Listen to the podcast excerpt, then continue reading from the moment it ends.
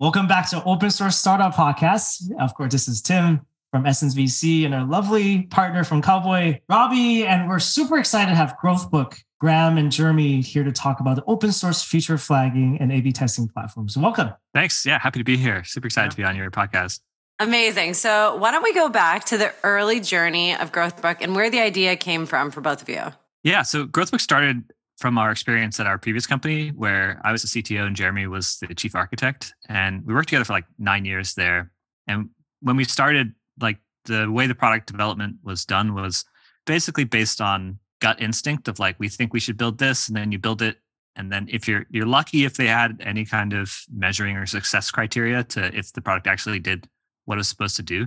And you wouldn't if you did measure the impact, it would often be like usage, which doesn't necessarily tell you if you're like cannibalizing any other parts of your product. So we kind of looked to A/B testing, which historically had started out as like a marketing product, and thought we could use that to basically bake it into our development process. And we know that bigger companies do this, right? Like your Netflix and LinkedIn's and all, like test everything they ship. But we were a much smaller company, but you know, and the tools that we had available were just not in reach. So we already had a data warehouse tracking event data, and we figured like, well, let's just build an A/B testing platform based on this data that we're already tracking. And there were no products that did that. So we built our ourselves, figuring like, well, how hard how hard could this be? Uh, turns out that's actually quite hard to do. Um, probably took us like two years to build an internal platform. And then it's also like very high risk because you're making decisions about what products to build and which ones not to build. And if you have a mistake in your statistics or some implementation error, you can end up going like entirely down the wrong path. So yeah, so after leaving this company, we we kind of thought about that problem. We started talking to a lot of other companies who had built these platforms in house and realized that like we think we can build a platform that does all the hard parts of an experimentation like this, an experimentation platform like this, but allows you to abstract out the the difficult data side that like makes every system slightly unique. And so that that was the goal with Growthbook is to be the uh, the custom in-house experimentation and feature flagging platform that you don't that you don't have to build it. And maybe Jeremy, it would be great to get your background too. And if your experience was the same as Graham's and you kind of like also wanted to start the company for the same reason. Yeah. So Graham and I worked really closely together at last company. And yeah, I was sort of the one that built the first experimentation platform there. I've also been heavily involved in open source throughout the years. Uh, yeah, a number of sort of personal projects get pretty popular. And yeah, so when the opportunity came up to do a new company using open source and A/B testing, it was yeah, really awesome opportunity. And so, yeah, I saw you uh, celebrate your 3,000 GitHub stars in May and things I think are just growing.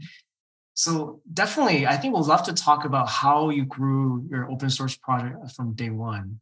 Because I think this space yeah. is not where like there's tons and tons of open source projects. Actually, no. there's actually very little, right? There's actually no, not many people even aware of a/B testing fully what it means and what it looks like.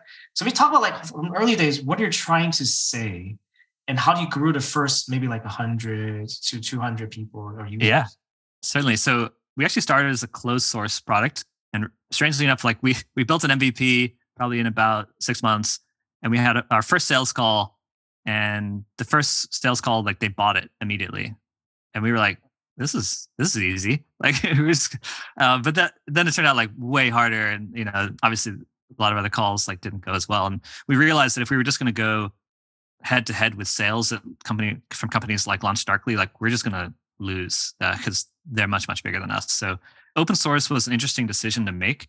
There were a lot of factors that went into it. A lot of them you've talked about on the show at length, like the ability to immediately get in front of a lot of users. But for us, like we didn't yeah, it it was kind of interesting decision because, as you say, the A/B testing, open source A/B testing space had been entirely abandoned. It was full of quite a few companies that have like spun off their home built products, but they don't really adapt well to the generic cases, and if unless you build it like that from scratch. So basically, they just didn't really work. Everyone, you, look at the issues, everyone's just like, how do I make this work for this case? And everyone's like, I I don't know. Um, so it was just it was like this empty space that, that we thought we could really excel in.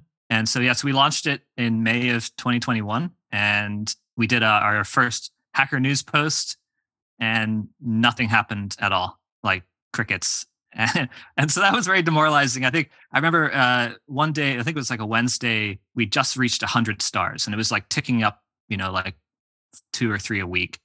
Um, we were like, well, okay, that that's not great. Uh, and then we got to 100 stars, and we sent Slack message to each other like, "Hey, congratulations, Jeremy!" And uh, you're like, yeah, it's starting to happen. And then we, I think Jeremy went on vacation. I went hiking, and we'd start getting my phone just started like blowing up on the way to the Sierras. And I was like, what is going on? And so it turns out someone had posted our product to Hacker News basically word for word, like exactly what we had posted, but this time it just like took off entirely. And like by the end of the day, I think we had like 600 stars and yeah, and just kind of a rocket ship, or at least in terms of adoption and growth since then yeah, so I, I think there's a, there's a good degree of luck involved, at least initially. I love that you talk about just the the almost like unplanned nature because I think that happens a lot of open source projects that they just take off and it's really hard to know exactly how or why. A lot of times it's a post, but it's a lot of times not the planned one. I'd love for maybe both of you to talk through what happened after that. So all of a sudden you have all this traffic do you have at that point a Slack community set up and it's really just, okay, let's go in there and start trying to get to know who the users are and see if we can start interacting with them, figure out what companies they're at? Like, what was your kind of next step after things started to like really pick up and and like the open source piece? Yeah, I don't remember if we had the Slack community yet or we like quickly put one up, but yeah, I think it came shortly afterwards. Yeah. Yeah. So definitely trying to grow people there and make it not seem like a empty place with only five people in it. So, and then uh yeah, it was really just staying on top of GitHub issues and we started getting a few early adopters. The nature of an experimentation platform, it takes quite a bit of time to actually integrate and get it into production. So the lead times from someone trying us out to actually using us in production could be a month or two. And so it took a while to actually get those production users finding real bugs and issues, but it was a lot of helping people onboard and get started. And where we focused a lot of our effort. Yeah, we, we'd been bootstrapping the product until then. And so the our growth, particularly growth in stars and all that was was really great in getting us to the next level in terms of getting into YC and getting venture funding. So that was very helpful. But I think the other thing we did because of the open source nature, it allowed us to like get really close to our users. So we were creating like shared Slack channels, with a lot of our users, and like just in there every day listening to their needs. And they would come up with a bug and we would just jump on it and fix it like in an hour or something. And, and they were always like, you know, kind of amazed that we could do that. And so yeah, so we were using like our size and our, our flexibility to our advantage in the early part, which was very helpful. So I'd love to kind of hear how you decide to iterate on your features. Because I think A-B testing part of the the challenge is you're not just talking about what data to get in, right? It also matters like what is the statistical things you're doing on top of the data, how are you setting up these experiments? And there's I know what this is quite nuanced of everybody has different understanding what are even the right approach, right data, and all of that whole process is I, I realize nobody just knows standard processes for it. Yeah. So I imagine it might be hard to actually know like, okay, are we going to spend more time getting a lot more data sources in? We're going to spend a lot more time supporting that particular way they want to do experimentation or that statistical model with the different nuances left and right. Right. This is the the pros and cons of doing open source where everybody gets come here right. and just explain their problem doesn't work right? And now you have to figure out how, how to deal with it. How did you go about this and what did you learn in the process doing it too? Yeah so we definitely have a pretty good process where when someone comes up with an issue we try to evaluate how generic this is like can it apply to multiple cases? We do have a lot of companies come to us and say like we want to like basically bias the sample size in a particular way and we're just like that's that's kind of wrong. Like you probably shouldn't do that. so we won't build some of that that stuff in. We'll try to help them understand why that's not necessarily ideal.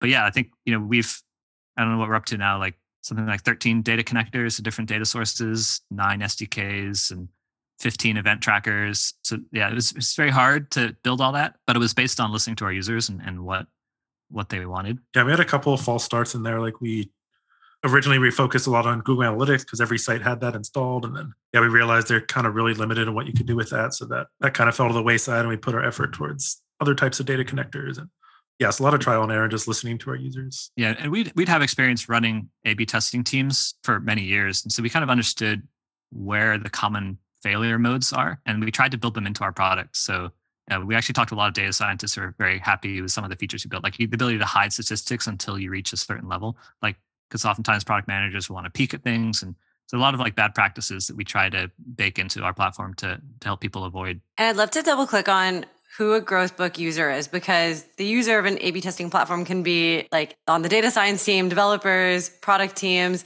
And so when you think about who who is currently, but also who you want to be, kind of the representative Growthbook community member? Like who who is that persona? Yeah, I mean, we built Growthbook to be the platform we wish we had had, and that's mainly engineering focused. So we spent a long time on like the developer experience. The SDKs are really nice, lightweight. We're not in the critical rendering path, so you don't have to worry about performance issues with loading us. But as you say, the A/B testing platforms are used by those three personas, and we can't avoid. You can't just build a platform for engineers because it's got to be used by product managers. It's got to be trusted by data scientists. So unfortunately, we had not been able to like pick a one side of that. We have to support all of them, and I think yeah, particularly the engineering and data science side have been rather neglected in the experimentation space. Particularly, a lot of the platforms are built more for marketers. Yeah, I noticed like your earliest content is actually explaining what experimentation is and moving towards more about specific integrations and and so did you try to start with people that doesn't know experimentation as their first level users, which I, th- I imagine will be actually much harder. And there's also trade-off of focusing on people already been doing experimentation, but most likely already done a platform or built something in-house, right? Which was the first, I guess, your target initially ideal customers you're going after, and did you expand from there?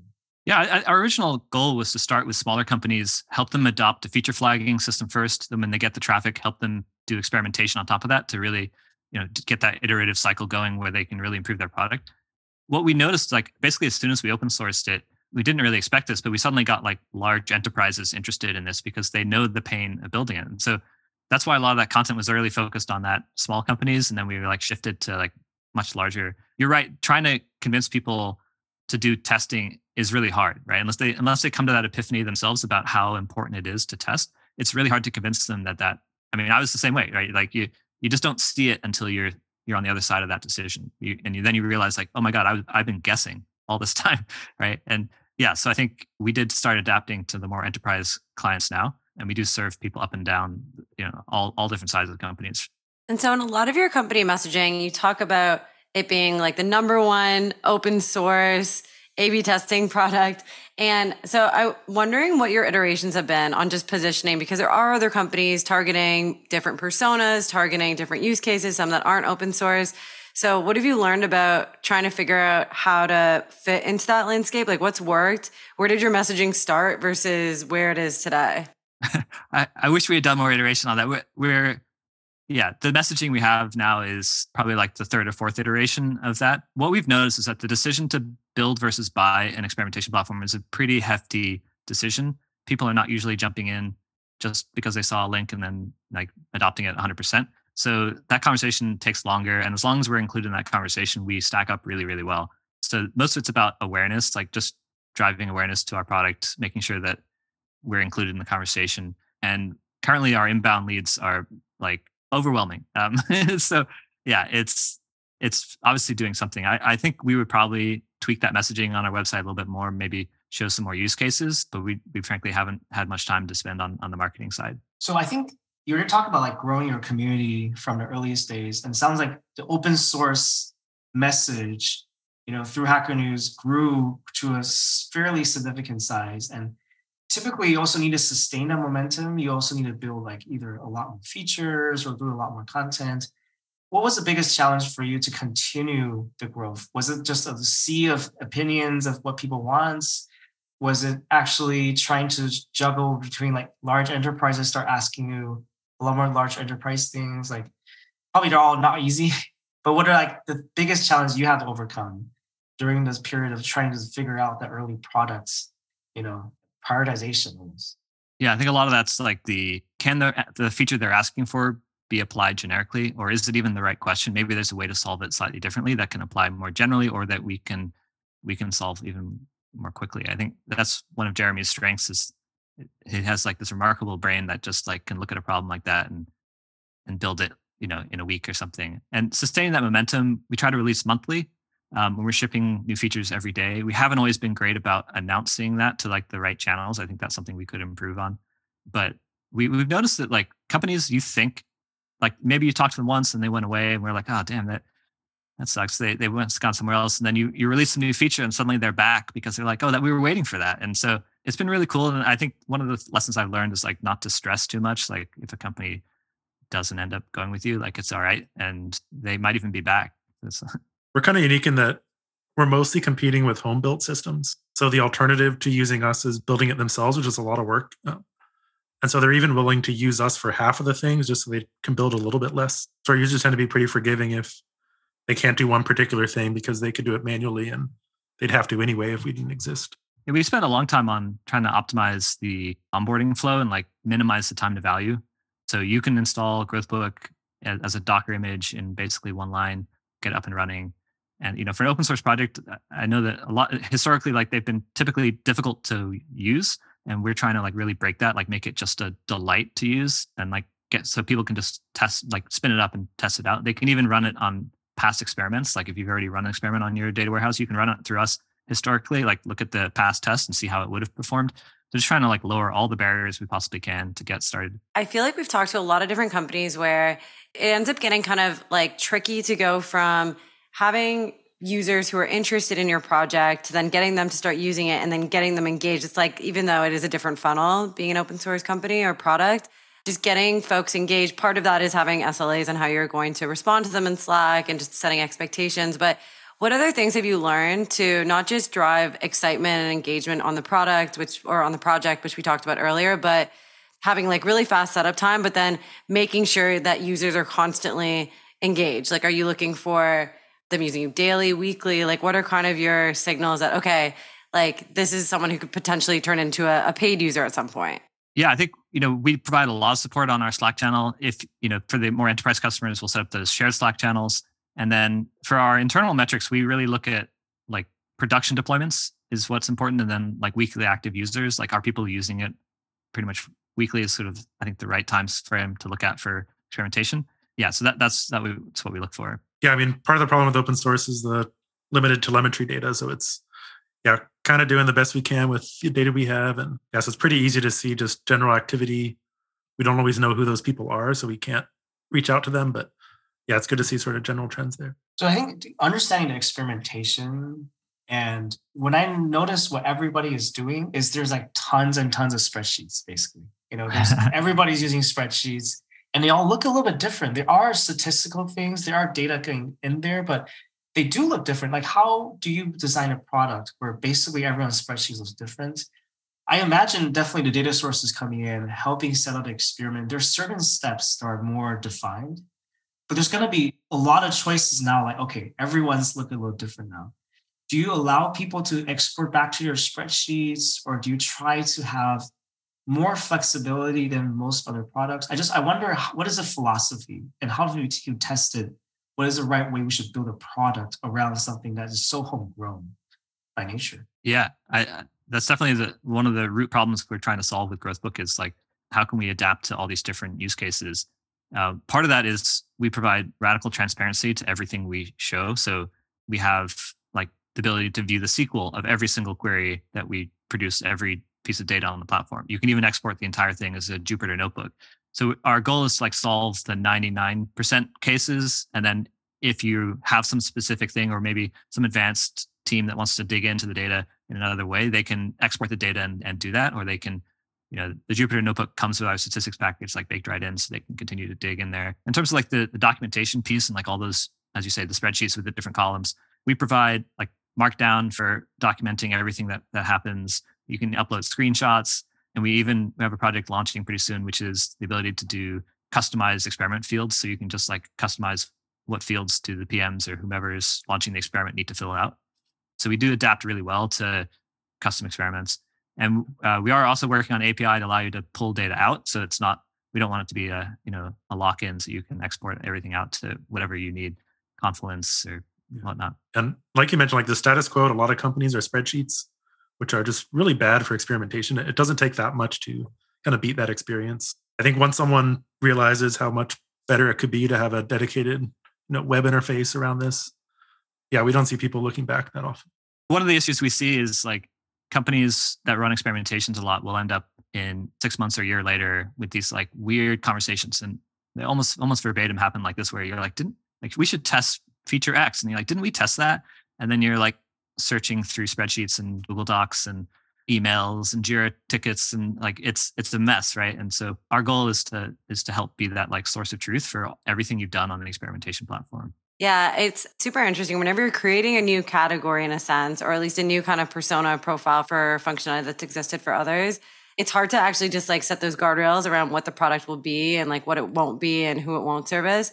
How have you, other than content, and maybe you can talk a bit about your content strategy, but how have you gone about educating users and making sure they're really like engaged with your product and using it the right way? And like not running into maybe a case where it won't work well and and and like just making sure that they're successful. What are some learnings there yeah definitely so one of the things we did quite well early on was create some content specifically targeted at certain use cases like you know i remember when next 12 launched and they had a new middleware that worked really well for experimentation we wrote some articles like this is how you use middleware for A/B testing, and that worked really well. Brought in the right audience too, like because they were, we, you know, we worked really well with that tech stack, so that was a great fit. We do have quite a lot of times where we'll meet with companies and they'll talk about their use case, and and we'll just tell them like this isn't the right fit for you, but like here are some other products we think would be really good for you. One that helps build trust like long term with us, and two, if you just force someone into a use case that they're not happy with, like they're not going to like your product. Like you're not going to like supporting them. And it's, it's just better just to, uh, yeah, to, to kind of realize when that's not going to fit. So I see you have a managed cloud product. So let's talk about like, what is the philosophy when it comes to users getting to learn Growthbook and how do you see users translating that into using your, your managed products? Is the funnel more, hey, let's try out Growthbook through Docker Compose, deploy yourself, and you now get to a point where I want either a more productionized, you know, more hardened versions, or do you have some open core or maybe plugins or particular features that's only available in managed cloud? Like, how do you think about that funnel or journey will look like? We actually see a lot of people try out the Docker container and then migrate to the cloud, which I think is a is a direction we weren't really expecting. We kind of thought that once you put it in production, you might want to have that on your own on-prem. But I think people these days are more and more willing to trust cloud providers, and particularly the way we've architected. We don't touch any PII, so you know the risks are very very low.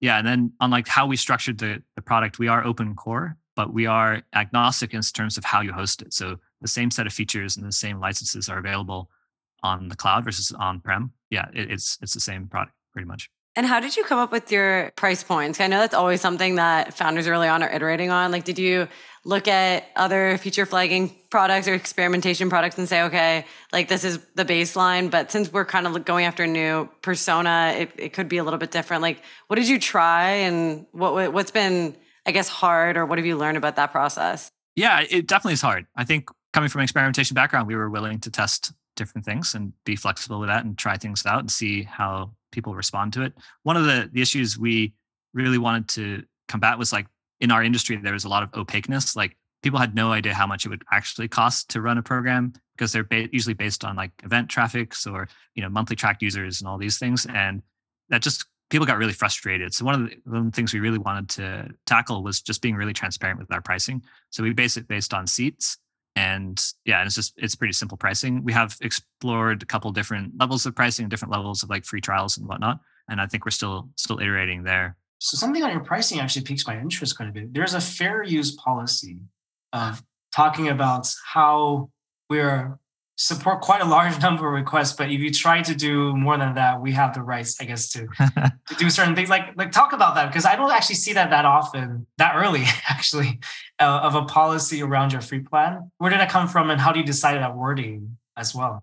Uh, Jeremy, I think you you spearheaded that one. Yeah. So basically, the way we architected our product, we don't want to be in that critical rendering path. So when your app's loading, we don't want us to be a third party dependency that needs to be up in there for your website to load. It's just it's better for the users to have all that data locally. So we kind of architected ourselves out of the equation most of the time. And we provide that CDN as a really quick way to get started. And for some users, they do use that in production at scale. Um, but to kind of encourage the practice of caching and doing that, we put that fair use in there. So if someone's going to be using us with 100 million requests a month, they probably should be caching on their infrastructure. And that's kind of the right way to, to use the product at scale. Our CDN can handle it, but it's more just pushing them in the right direction of the right way to use the product.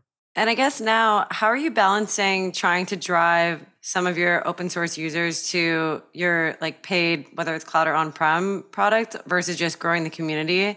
because especially after like raising venture capital and like thinking through priorities, both are going towards growing the company, but it's like slightly different focuses. Like, do you have folks in your team who are building products for the cloud product versus some that are focused on open source? Is everyone doing everything? And are you trying to just kind of grow both at the same time, or are there certain priorities now that you have a paid product that have changed? Yeah, we definitely roadmapped out what features we want and at which tiers the features will be released on, based roughly on like some research we or looking at like some of the successful companies like GitLab. And so we've identified different like use cases for each of the tiers, and then we build for that. In terms of like prioritization, it's really based on like use first and foremost like customer need. That's sort of we want to make everyone like really happy, and that's that's the first part. And then yeah, we do we are working on more monetization stuff. The monetization efforts we have right now are pretty new within I don't know, the last two or three months, basically. So we're still kind of figuring that out, that right balance. Yeah, I'd say most of our engineering effort is still just on the core platform and not specifically paid features. And so yeah, I noticed adding feature flagging more recently, right? So now you're getting into more on the product side rather than just gathering the data and doing experimentations. And obviously there's actually, like I said, there's there's larger companies and people that have been doing this for a longer time. So there's probably endless work on experimentation side and there's endless work on the feature flagging. right and so you know we're just adding a lot more fun and complexity into this navigation space how do you know what to add or what to focus on now we are trying to expand the reach more is it just to be doing enough and then also trying to integrate with other feature flags or how do you think about when it comes to users making yeah. some level of choice here yeah, we didn't want to be all things for all people. So we definitely made the choice very carefully to go into feature flags. And I think we're pretty happy with the state of our product right now uh, for the moment. It is difficult to kind of decide where that line is. Yeah, I mean, we're definitely big fans of doing like the bare minimum MVP and then iterating. So, like the first version of feature flags we had was kind of useless unless you had like a very, very specific use case. And up until like even a couple weeks ago, you couldn't give someone a permission to publish things in dev but not production and like we just added that recently and it was live for good nine or ten months without that thing that i think a lot of people would kind of consider a core part of a feature flagging platform but even missing that we still got quite a few users who just wanted something simple to get started and use with experimentation and yeah we're kind of starting to become really competitive with those bigger platforms yeah i think one of our successes has been the modularity of the platform. Like you can use feature flags without experimentation and it works fine. And you can use experimentation without feature flags and it works fine. But they work really well together. Like that's that's where things really start clicking.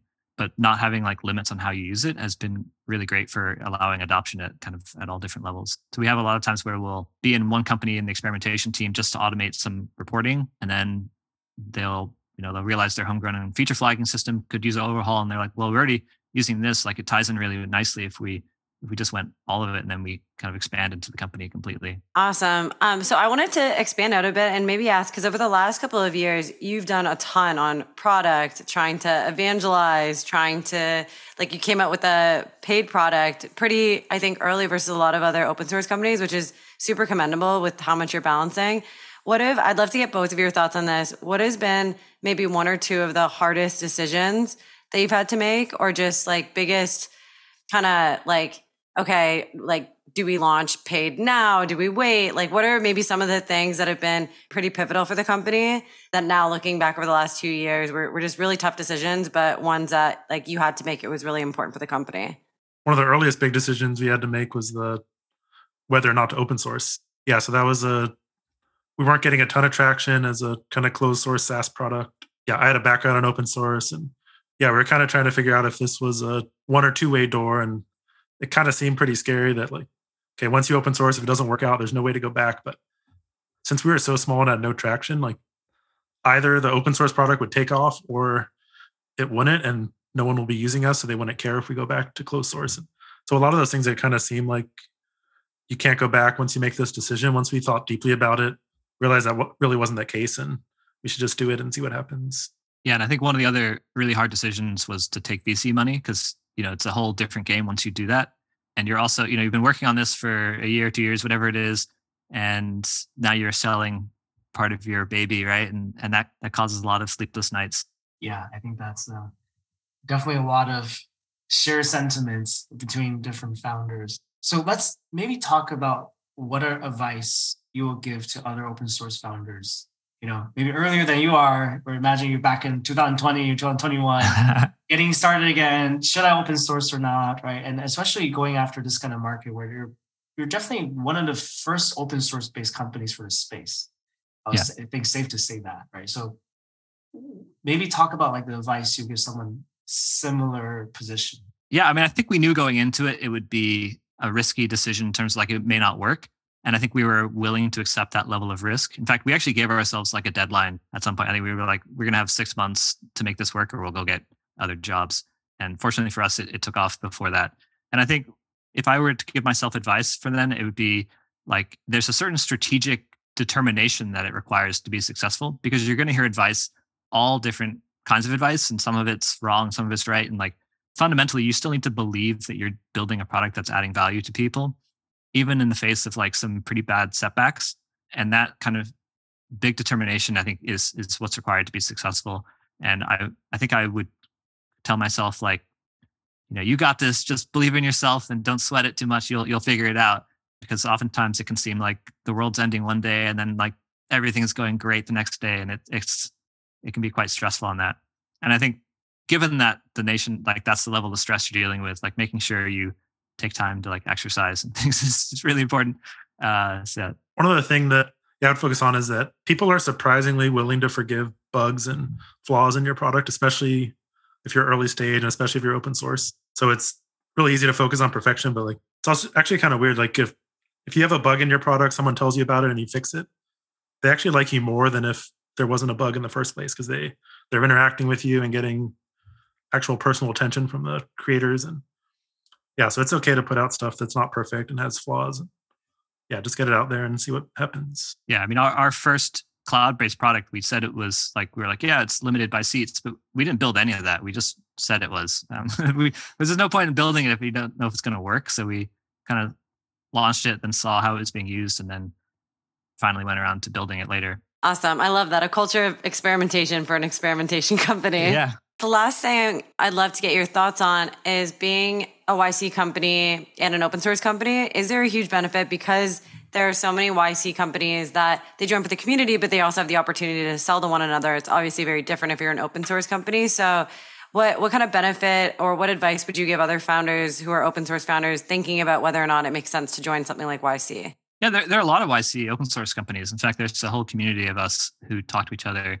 Um, I don't think being open source or not changes whether or not you're selling to other YC companies. They seem quite willing to adopt us or you know, or, closed source companies as well. So uh, there's no, no limitation there. I think YC, one of the things that really helps you do is like extreme focus on on your users and building like the best possible product to to like a degree I wasn't quite ready for like before it. So you, you know, and uh, that focus has been really helpful and like like making sure we're extremely close and like building that into the into the culture of our company. So we have like every you know all the engineers are in the Slack channel like talking to users, and that's been very helpful. And then I think, you know, their, their advice of like do things that don't scale has also been really great. Like the example I, I just mentioned with, you know, the pricing and then like some of the enterprise features, we will, you know, do kind of a really MVP launch and, and then see like what the feedback is. And then we'll f- build it based on their needs. And so that's, that's been very helpful. Beyond the stuff you can kind of learn from watching their YouTube videos, it, it, it's really like the access to the network and the, yeah, just all the internal knowledge in YC about how to run and scale a company and how to hire the best people and yeah just all that insider knowledge that's really hard to get if you don't have that experience growing a venture back startup before. Well awesome. That's a very valuable lessons and and we're looking forward to see all the experiments you come out of building experimentation software. So thanks a ton. You know this is super great for our listeners and thanks for coming on our, our podcast. Yeah thanks so much for having us. Yeah thanks